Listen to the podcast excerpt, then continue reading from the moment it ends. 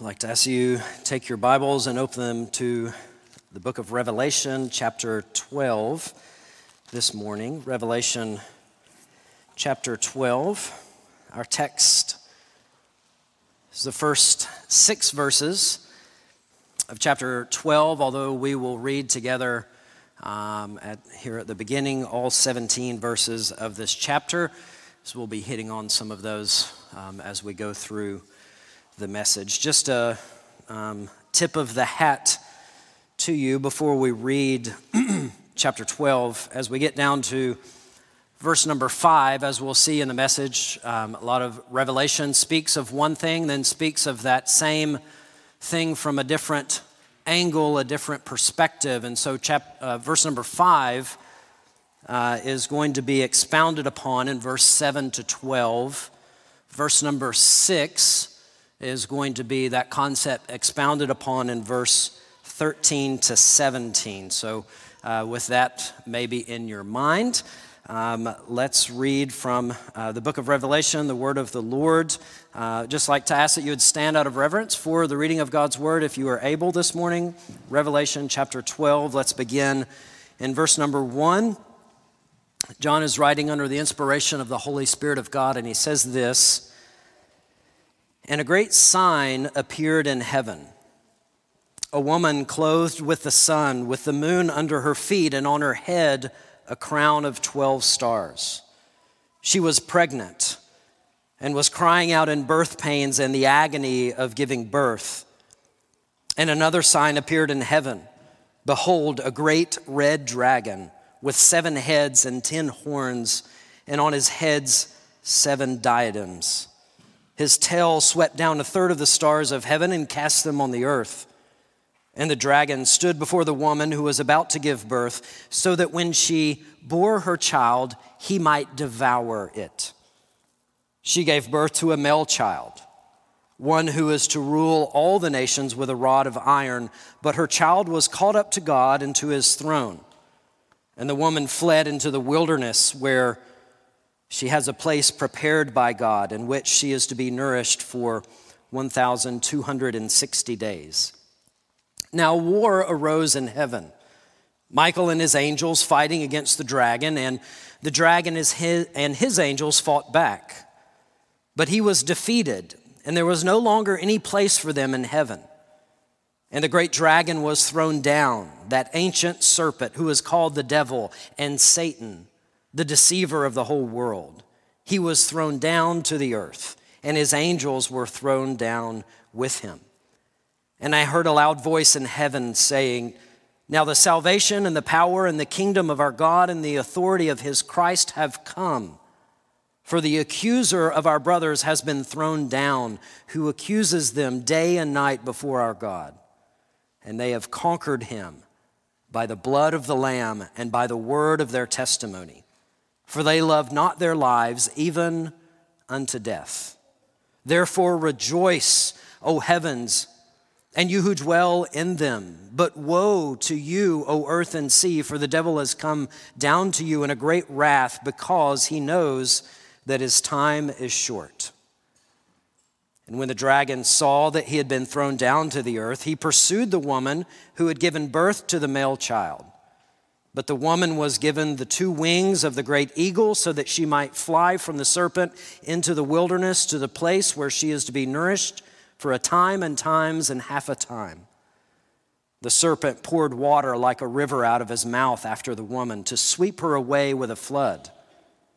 But the earth came to the help of the woman, and the earth opened its mouth and swallowed the river that the, that the dragon had poured from his mouth. Then the dragon became furious with the woman and went off to make war on the rest of her offspring, on those who keep the commandments of God and hold to the testimony of Jesus. And he stood on the sand of the sea. Will you join me in prayer? Father, we thank you for your revealed word to us. Father, we thank you that your word speaks truth to us. Your word interprets reality. Your word speaks clearly of what is truly taking place, not only in this world, but in the heavenly realm as well. Your word speaks about the future of Christ, of Satan, of your people, of the victory that we have in Christ and have overcome through the blood of the Savior. Father, we pray this morning that these truths would wash over us this morning, that they would encourage the believer here this day.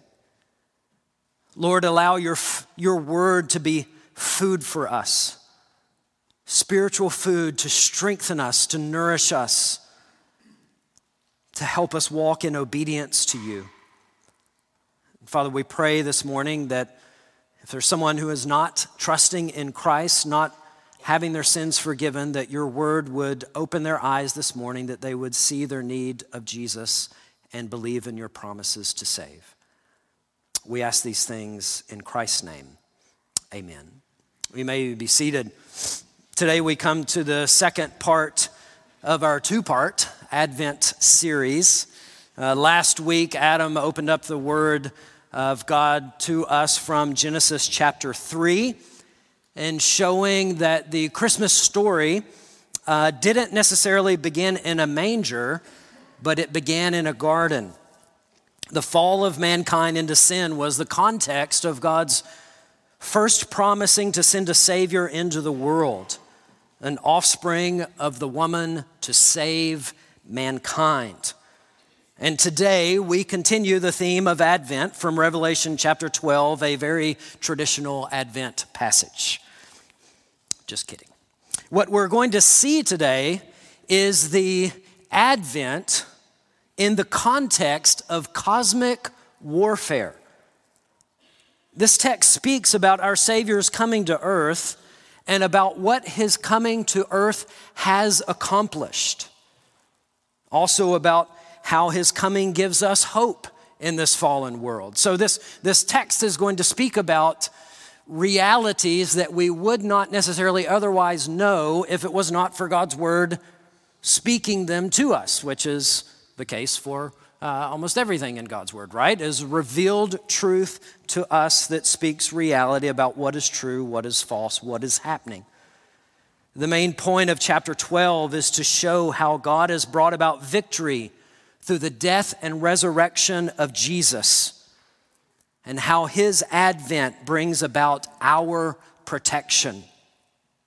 John, the author, seeks to encourages, encourages readers to persevere in the faith, to continue believing despite persecutions in this life, despite difficulties, trials, tribulations in this life, to persevere because of the advent of Jesus Christ.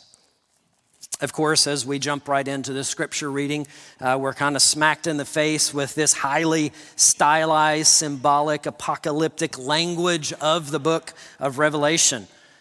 Revelation speaks in signs and symbols. It might be surprising to you, but this genre is not to confuse or to conceal truth. In fact, it is written to do just the opposite. The word apocalypse is a transliteration of the Greek word which means to reveal, to unveil, to make fully known. That's what the word means. It's the first word in Revelation chapter 1, verse number 1 translated as Revelation, from where we get the name of the book. So, the imagery that we're going to look at this morning is not meant to confuse us or conceal something, just the opposite is what is happening. And I think as we look to our Old Testaments in particular to help us understand uh, the meaning and what is happening behind these imageries, I think it will become uh, clear to us as we walk through this the imagery that we see in chapter 12 uh, somewhat clear. Some of the things are less clear. I'll just caveat that. Images that we see in chapter 12 we have a woman clothed with the sun, we have a powerful red dragon awaiting to eat this soon to be born child, we have a wilderness, we have 1260 days. In all of these things, God is communicating some very grand truths about his act of redemption and about how his people are to follow after him. So, we're going to see four key themes that emerge in these first six verses. Okay, so a, a grand picture, a picture of the storyline of the Bible, a storyline of history, and a storyline of the future. We're going to see this is kind of a cosmic perspective on events. And there's four key themes that emerge in these verses. The first theme is that of fulfillment. Fulfillment. Point number one, fulfillment. We see that in verses one and two. Here we encounter this first sign that appeared in heaven. It is a woman clothed, as it says in verse number one, clothed with the sun with the moon under her feet and on her head a crown of 12 stars. She was pregnant and was crying out in birth pains in the agony of giving birth. Now, at first blush, we read about this woman who is pregnant and later to give birth to a son who uh, rules with a rod of iron. And if this was a fill in the blank test, and we said, Who is this referring to? Maybe many of us would say, Well, this seems to be uh, very much referring to Mary. Mary, uh, the mother who is pregnant and giving birth, the mother of our Lord. But that's not specifically who John is pointing us to in these verses. The text describes this woman with imagery from the Old Testament, imagery that clues us in to who John is describing. It says, She is clothed with the sun, moon under her feet, on her head a crown of 12 stars. What John is doing here is he's telling us that this woman is a picture of faithful Israel. Basically, we could say the Old Testament community before the coming of Christ. Being clothed with the sun is an image of the reflected glory of God. The reference to the moon under the feet and 12 stars uh, was used in the Old Testament to represent Jacob and his wife and the 11 tribes of Israel who would bow down to Joseph, who would represent the 12th tribe. Just listen to the same language from Genesis 37, verse number 9, which states Then he dreamed another dream and told it to his brothers and said, Behold, I have dreamed another dream. Behold, the sun, the moon, and the 11 stars were bowing down to me. So, this language is language of Israel, the 12 tribes of Israel, the people of God, the old covenant people referred to as a woman, so collectively giving birth. Mary, of course, would be included in this, but the primary focus is not on an individual, but the community of faithful believers.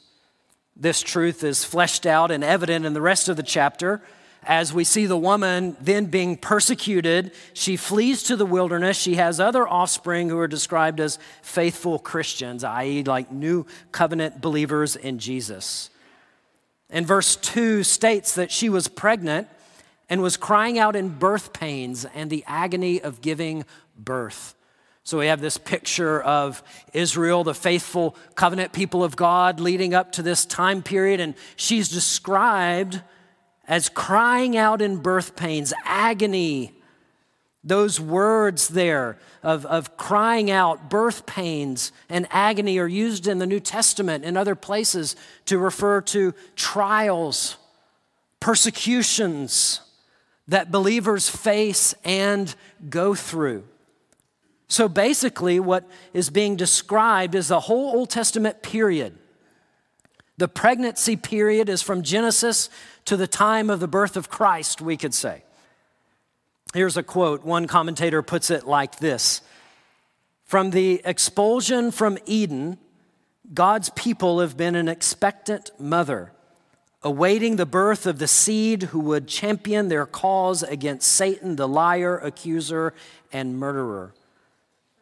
This takes us back to the garden when the fall into sin occurred as we saw last week in Genesis 3:15 that great promise where it says there and I will put enmity between you and the woman and between your seed and her seed he shall bruise you on the head and you shall bruise him on the heel from the time of Eve, even her giving birth to her firstborn son, where she proclaimed and giving birth, she said, I have gotten a man for the Lord. Meaning, in her mind, here is the promised seed, here is the one that will bring victory over the serpent. As we know, that's not exactly how it worked out with these first two born brothers. Abel was murdered by his brother Cain.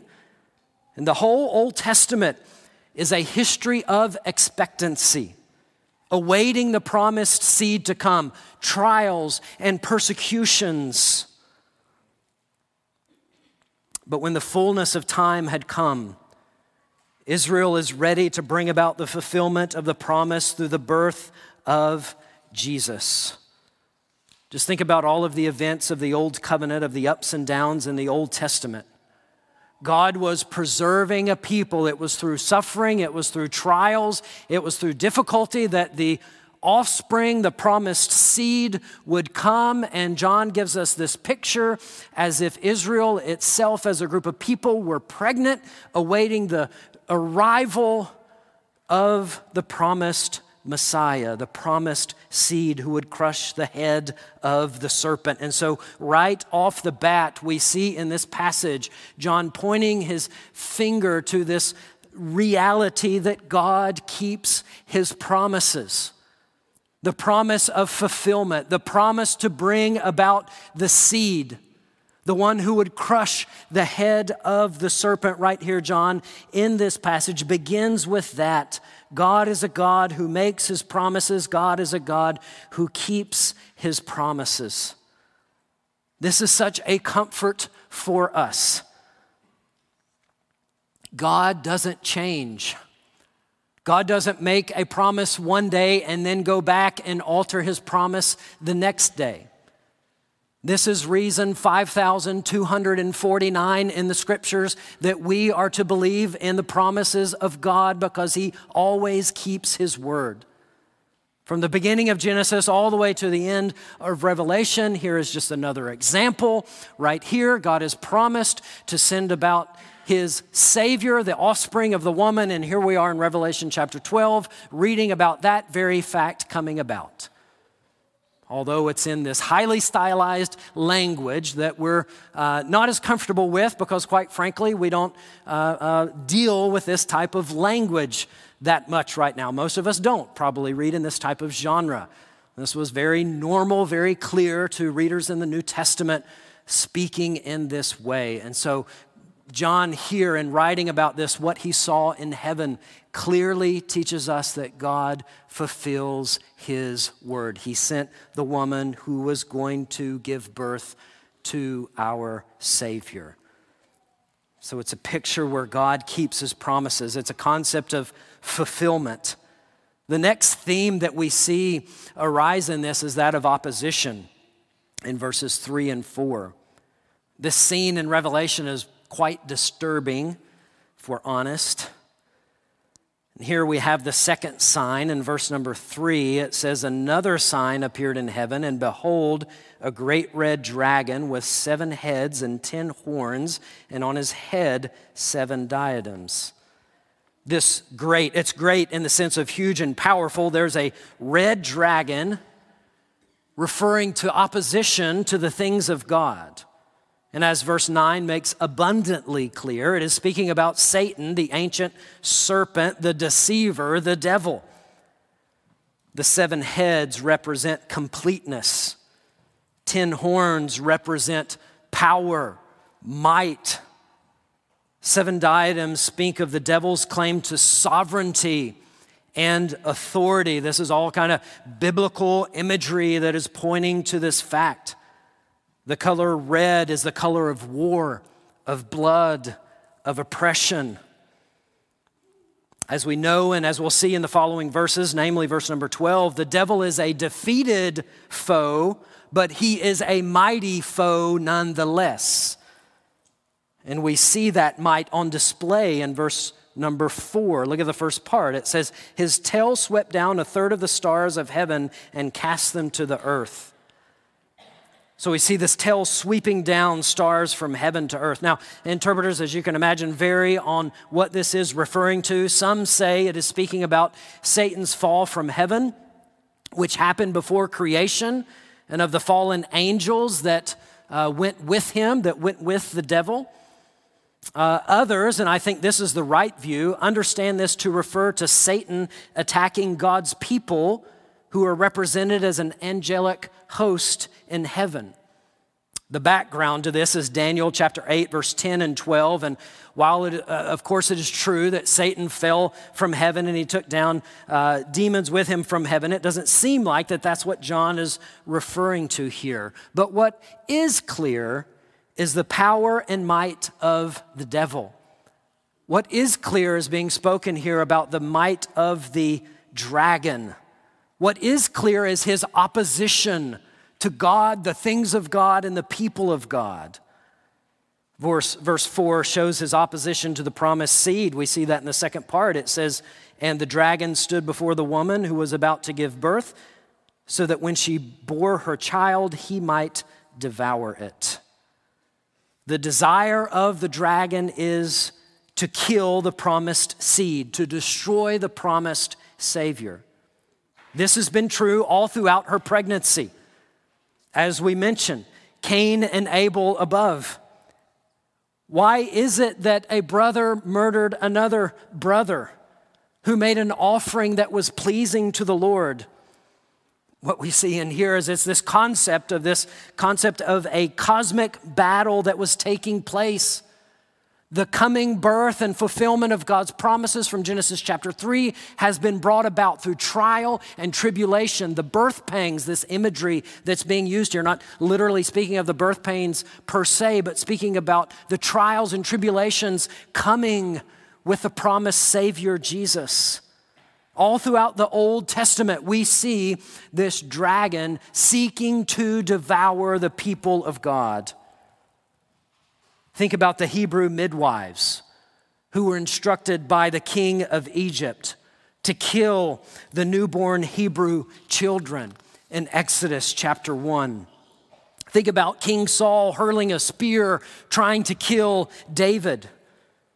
Think about Haman plotting to annihilate the Jewish people living in Persia in the book of Esther. And of course, as we get down to the time period of the New Testament, think of Herod in Matthew chapter 2, killing all the male children under two in Bethlehem and in the surrounding region. Was that just because Herod is a, uh, a power hungry king who is seeking to kill others so that he himself can be king? Is that the only thing going on there? No, what Revelation is saying, there is more going on for that. The devil is at work. The devil has been seeking to devour the one who is to come, the promised Savior, Jesus. Satan has been standing ready, waiting to devour the offspring of Israel since the promise that was made in Genesis 3 15. It's this imagery of him waiting to receive the child and kill the child. His opposition is real. The cosmic battle is a lens that we must read our Old Testaments with, knowing that Satan is opposed to the people of God and the things of God. We see this concept of opposition. Third concept that we see is that of victory, verse number five victory, verse number five. This is one of those texts in the New Testament that sum up all of Jesus' life and ministry in a few short words. It's a snapshot of Jesus' entire ministry on earth given in one line. It says there in verse number five, the first part, she gave birth to a male child. So here it is. We have the red dragon the great, powerful red dragon, awaiting the birth of the child, and the child is born. The time of culmination had come for God's people Israel. The time was at hand. The promise of Genesis 3:15 was here and Jesus was born. She gave birth to a male child. Of course, the tip of the spear, we could say, of course, is Mary. That's through whom Christ came. But again, the picture is bigger. We're speaking here about the whole Old Covenant, we're speaking about the whole Old Testament. It says of him, one who is to rule all the nations with a rod of iron. As we know from our Old Testament, this is a straight reference from Psalm 2 of the rule and the coming reign of the Savior. As Jesus inaugurated the rule of the kingdom of God in his person and work that he fulfilled on this earth. And the verse concludes with, But her child was caught up to God and to his throne. Now, that is the brief, succinct statement that speaks about Christ's virgin conception, his sinless life, his death on the cross, his resurrection from the grave, and his ascension into heaven. All is spoken in that thought, that concept there. He was born and caught up to heaven. What John is emphasizing here in this passage is that the dragon was not successful. The dragon is waiting, right? The rest of the New Testament here and in, in, in, this book and even in this chapter are going to speak about what it was that this coming child uh, brought about, the salvation that he brings. But right here, what John is saying look, the child was born and caught up to heaven. The dragon was there waiting to consume, but did not consume. The dragon was waiting to devour the child when the fullness of time had come to bring forth the king. But the dragon's mission to kill and devour Jesus has been thwarted. Jesus is victorious. He is triumphant. He has conquered. But her child was caught up to God and to his throne. Again, in typical Revelation parallel fashion, the events of this verse are repeated, but from a different and expanded perspective in verses 7 to 9 and verses 10 and 12. So, verse number 5, uh, expanded perspective. That, that is, Revelation often tells the same event, but from multiple times and from different perspectives. The fancy word for this is called recapitulation. We see this, we see this happening from this side. Then we look on another side, it's speaking about the same events from a different perspective. Here's what happened with the dragon. The dragon uh, was there, the baby was born and caught up into heaven. All right, now what, what, what else might be said about that from a heavenly perspective? That's what verse number seven jumps into. Look at it there. It says, Now war arose in heaven, Michael and his angels fighting against the dragon. And the dragon, as his angels, fought back. But he was defeated, and there was no longer any place for them in heaven. And the great dragon was thrown down, that ancient serpent who is called the devil and Satan, the deceiver of the whole world. He was thrown down to the earth, and his angels were thrown down with him. This, this is speaking of the cosmic battle, a picture of what was taking place during Jesus' ministry. Probably specifically, I mean, very much so, speaking about what is taking place when Christ was being crucified on the cross. Even during his ministry, you remember in the Gospel of Luke, it spoke about this reality when the 72 disciples were being sent out by Jesus. You remember what, what Jesus said there? It says, The 72 returned with joy, saying, Lord, even the demons are subject to us in your name. And he said to them, that is, Jesus said to them, I saw Satan fall like lightning from heaven. And we read about that in the Gospel of Luke, and you're like, well, that's an odd statement. Jesus makes lots of odd statements we don't necessarily understand, so we just move on. Right? But here in Revelation, I think what we're seeing is this picture of we see a cosmic battle, and Jesus seeing what was taking place say, hey, the disciples are out, they're casting out demons. They're being victorious through the ministry of Jesus Christ. And Jesus says, I saw, I saw Satan falling like uh, lightning from heaven, speaking about this reality of the victory that Jesus brings about. Listen to the victory that is spoken of in verse 10 to 12. And I heard a loud voice in heaven saying, Now the salvation and the power and the kingdom of our God and the authority of his Christ have come, for the accuser of our brothers has been thrown down, who accuses them day and night before our God and they have conquered him by the blood of the Lamb and by the word of their testimony, for they love not their lives even unto death. The rule of Christ has been established. Salvation, power, the kingdom of God, the authority has come through the person of Jesus Christ. The dragon, the accuser, has been defeated. He's a defeated throw foe. He has been thrown down. Jesus, the offspring of the people of God, is victorious. The dragon has been waiting to devour him, but Christ is triumphant. Christ has conquered. It is this very reality that we celebrate at Christmas. Christ has come for his people. Christ has come to bring salvation to us.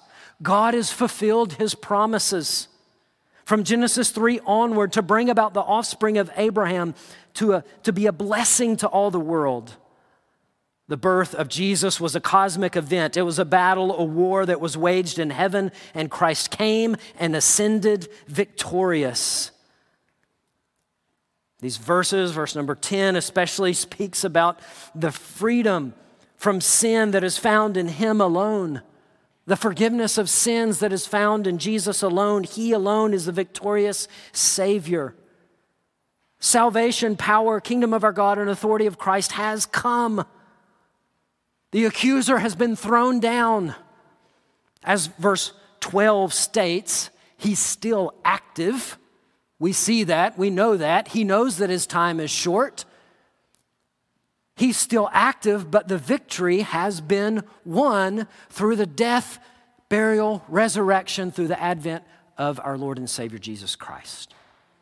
So, John here in this verse is speaking about that victory in just such a short way. In verse number five says, Christ came, you got the dragon waiting to devour the child, and it did not happen. The child was caught up into heaven and is at the right hand of God Almighty. The Savior is victorious. It's a theme of victory.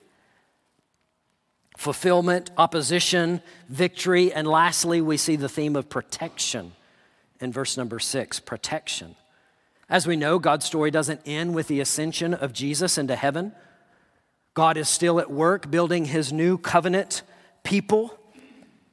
As communion teaches us, it is a new covenant in Jesus' blood.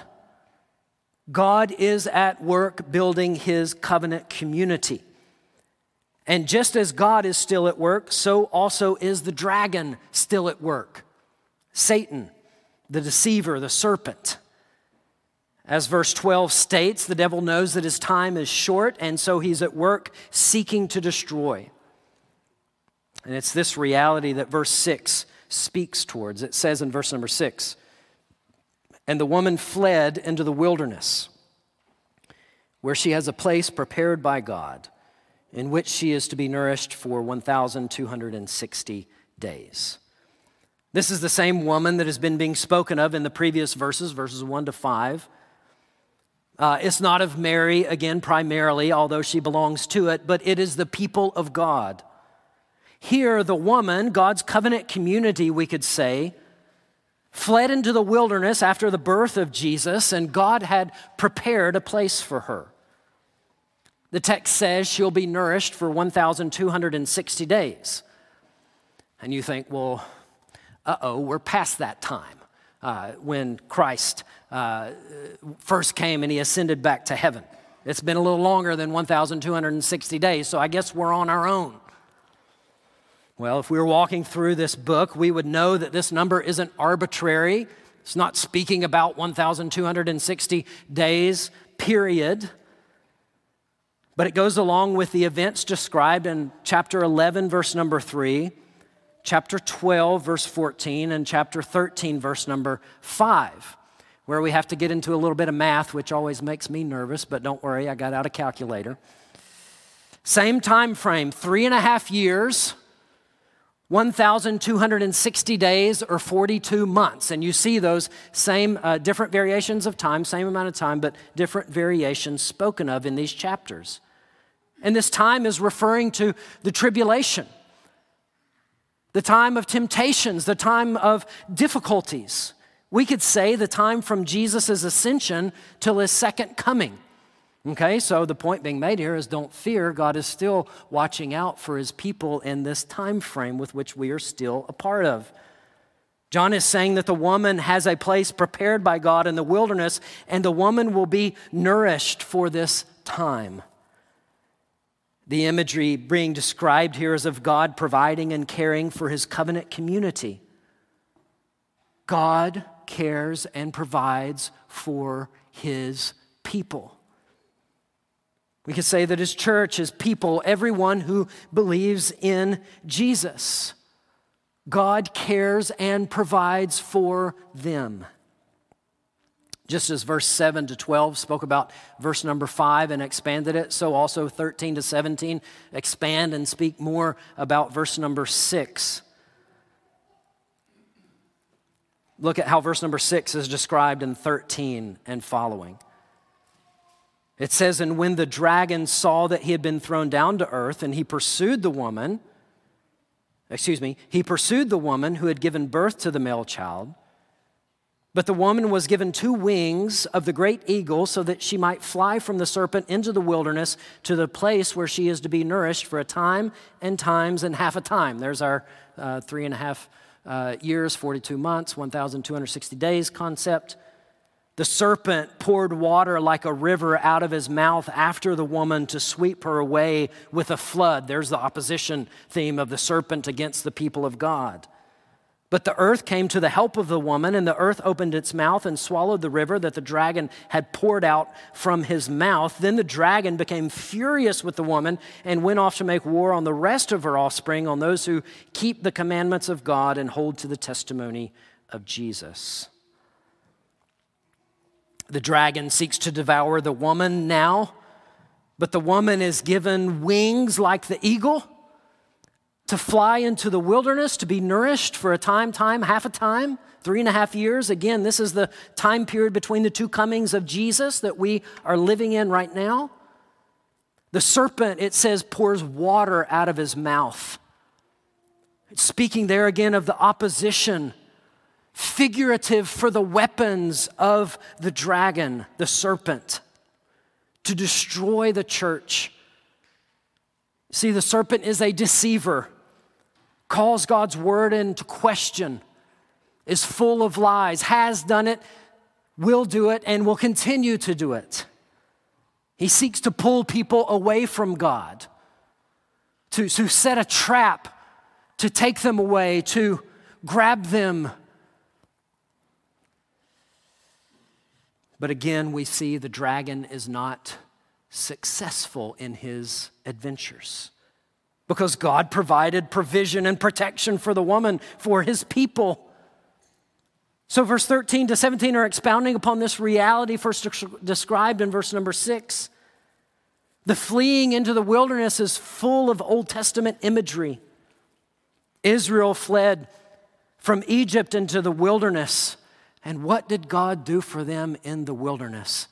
He provided for them every single day and twice on Saturday. He provided for his people. Elijah in 1 Kings 17 and 19 fled into the wilderness where God cared for him. This concept of the wilderness, God even called up a raven to bring him food, provide for him in the wilderness. And it's not that the wilderness is a safe place per se. The wilderness is not what protects us. Rather, God gives us divine protection while we are in the wilderness. That's the picture John is speaking to here.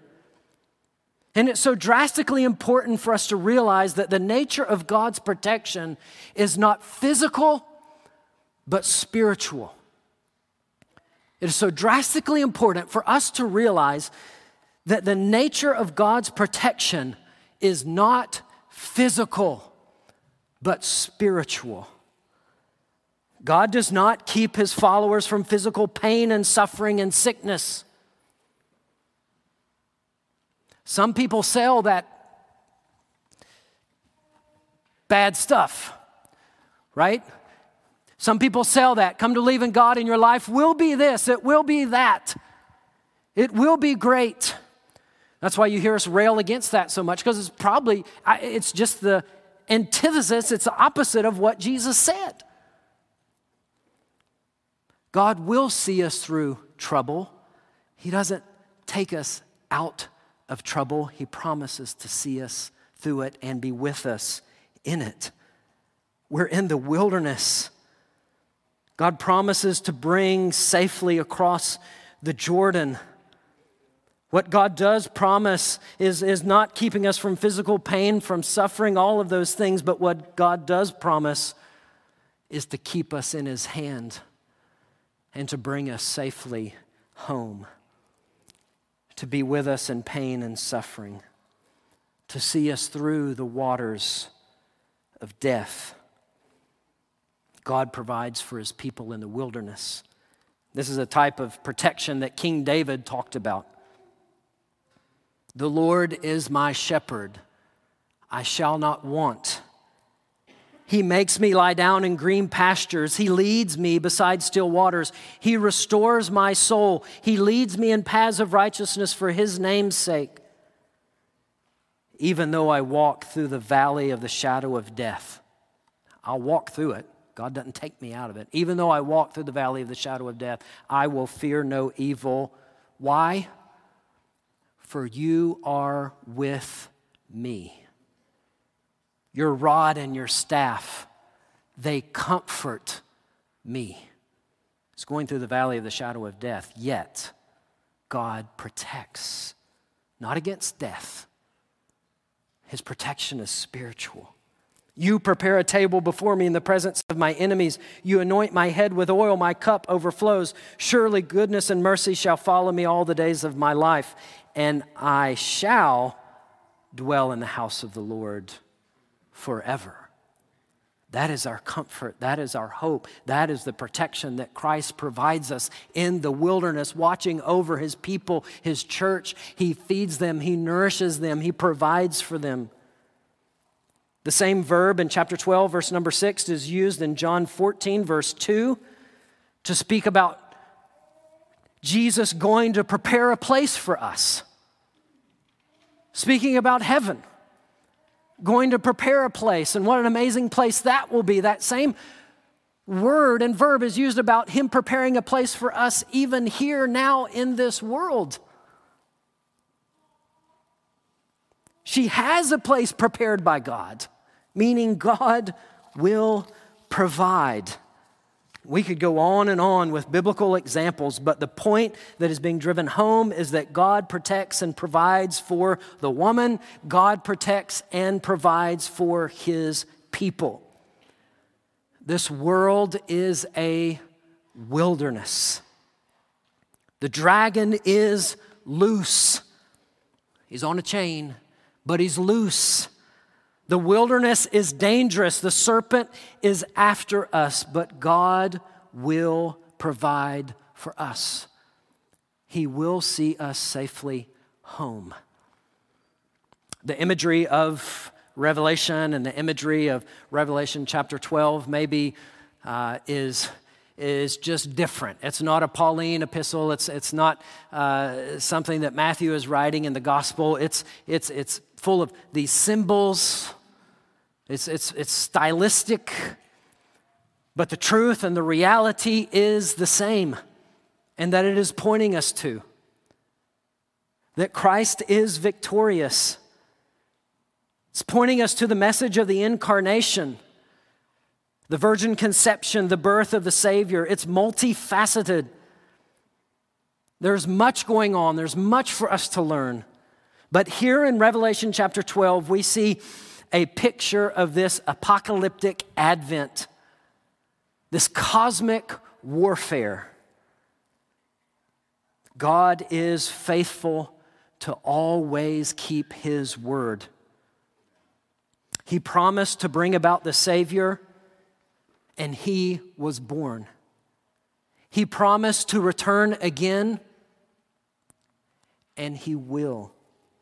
The dragon is a defeated foe and a dangerous foe. He prowls around seeking to devour and oppose. But Jesus has won the victory through his coming and through his ascension. Salvation has come. Our King is born. Satan has been thrown down and defeated. And God will protect his people. God will protect his church. He will finish and complete what he has started in us. As we praise God for sending the babe born in a manger, we also praise him for what his apocalyptic advent brought about victory, protection, God's presence and provision to his people. Will you join me in prayer? Father, we thank you for the truth and the reality of your word. Father, thank you for the things that your word reveals to us in Revelation chapter 12. Lord, you are victorious. The devil is defeated. You are faithful. You provide for your people. Lord, would you help us?